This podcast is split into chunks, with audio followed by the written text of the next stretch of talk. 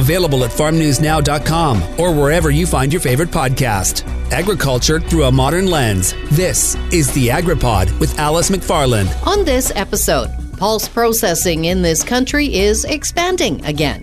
Eatwell Investment Group, which owns Bell Pulses, plans to upgrade and expand its production facilities to meet recent demand increases caused by the global food supply chain crisis. Eatwell Chief Investment Officer Mark Cole says Bell produced approximately 90,000 metric tons of protein in 2021 and will be adding up to an additional 15,000 metric tons per year of annual production. Coles will talk about the company's expansion plans and its goal to help support the global food industry. The recent drought had many thinking of ways to help livestock through these tough times.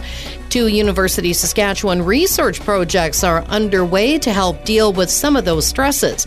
Dr. Greg Penner will discuss projects that will look at developing drought and salinity tolerant forage crops and reducing heat stress in dairy cattle. After the break, Mark Coles. Digging into the topics that matter to you. The AgriPod with Alice McFarland. A Saskatchewan pulse processor has announced a significant expansion.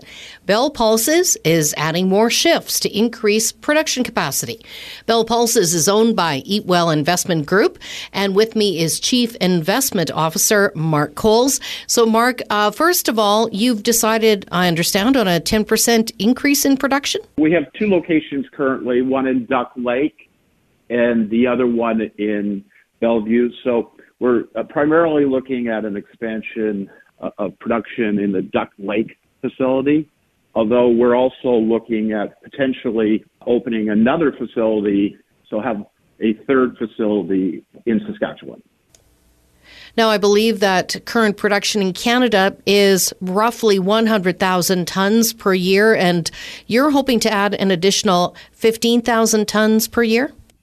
Yes, exactly, if not more. And then we also have a third facility in Montana. So between the three facilities, we'll be expanding the total throughput of, it's the goal to expand the total throughput of Bell Pulse. So, uh, when we talk about pulse crops, maybe you could explain what particular pulse crops uh, that you handle. We do uh, yellow pea, we do uh, uh, chickpeas, we do fava beans. So uh, primarily yellow peas. We also do green pea as well. Bell Pulse has been in uh, in the Saskatchewan for well over four decades. So I think we're in our 43rd year or something like that. So it was uh, originally uh, founded by Tony and Francis Gadet. And so it's, it's been there a long time and with a great reputation of producing top quality products. It's always a leap of faith when you announce an expansion like this. Uh, maybe just explain why you decided to expand the plant's capacity. Well, the geopolitical issues that you see out there today are such that groups are looking for more supply of product from a almost a guaranteed source. So it becomes a food security issue, really. Well, you know, if you're going to contract to buy proteins, you could contract them with Bell Pulse and be assured, because of the geopolitical issues, that uh, you'll get a supply of your proteins over a long period of time. Because there's a tremendous, I don't know the exact percentage, but probably 20 to 30 percent of pulses come from Russia and the Ukraine. And so obviously that supply chain is going to be somewhat disrupted over the next couple of years, definitely for this growing season.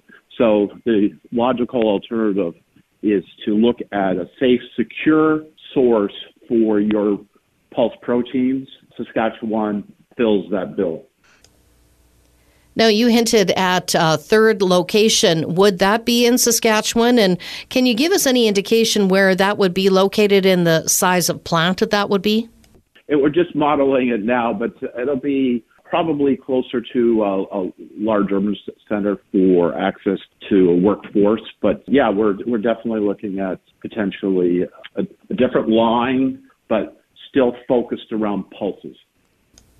Any cost projections for the project? No, that's too early for that. Uh, we're looking at it very closely.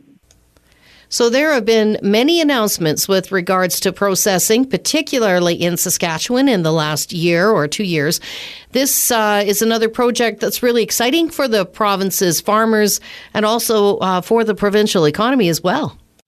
It's fantastic working in Saskatchewan. The people are so nice.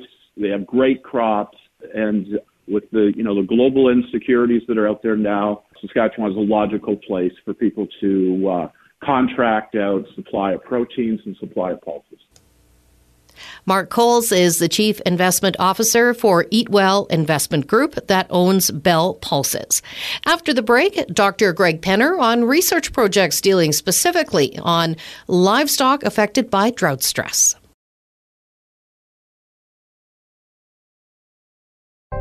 Digging into the topics that matter to you. The AgriPod with Alice McFarland. The drought induced hay shortage forced many beef producers to find new feed sources.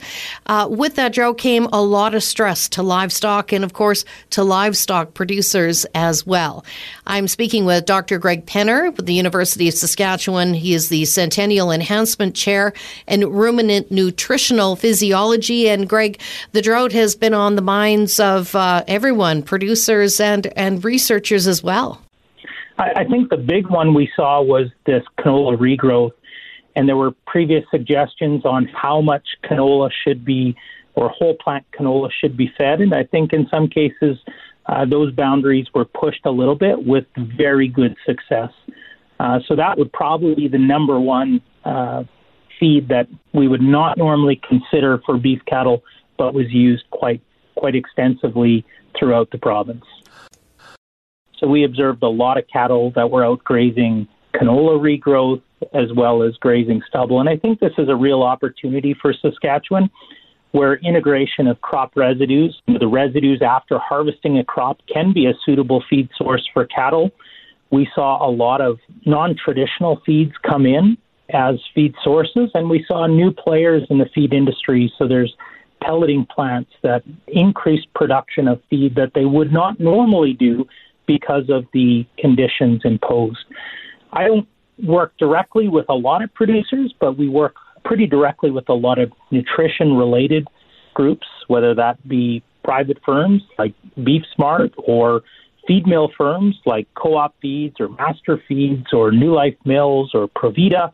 And we're really hearing the same thing from all those nutritionists where producers have had to be very flexible and creative in terms of what they use to meet the feed supply for those cattle. So obviously, there's going to be a lot of new information to process.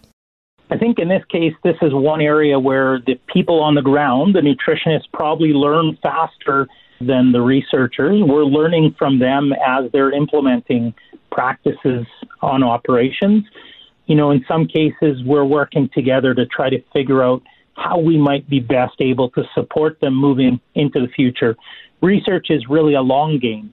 It takes us time to acquire money to conduct the work that we need to do, and, and we hope that the work we're doing in some cases has immediate benefit, but also in some cases has a longer term outcome. And, and so this is really where our communication is leading now is looking at okay, should this situation arise again, what can we do to help increase options for producers and decrease the financial stress and the other stresses they face as they're trying to find suitable feed for livestock.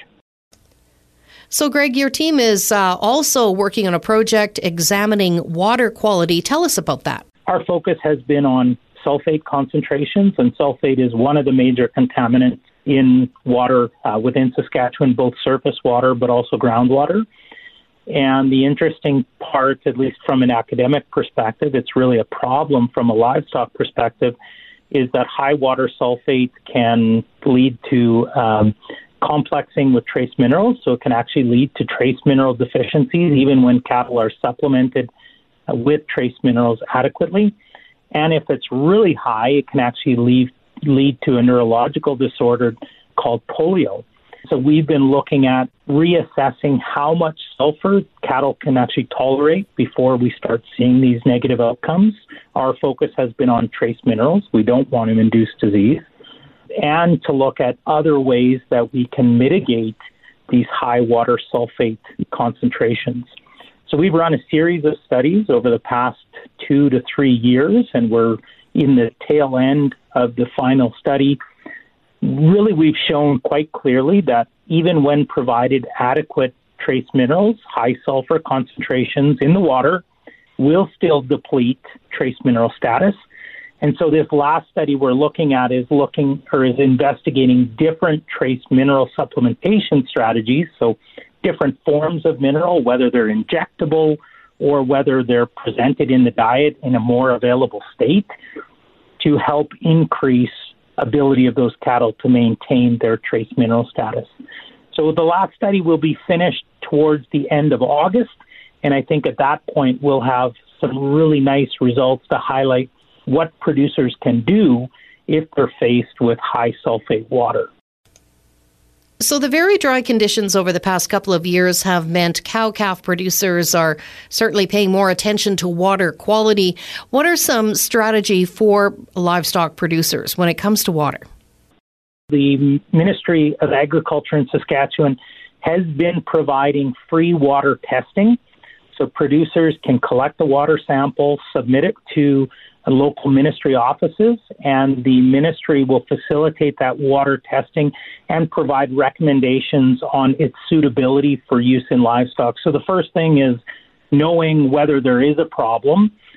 If there is a problem, there's different solutions that can be put into place. Again, this is based on how much sulfate is actually in the water.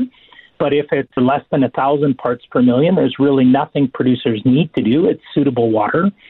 When it's between 1,000 and 2,000 parts per million, it's kind of a use with caution scenario where it might be suitable for cattle, but risk of mineral depletion is real. And so then we start working more closely with producers to try to ensure that the mineral supplementation programs are going to at least minimize the depletion in water sulfate.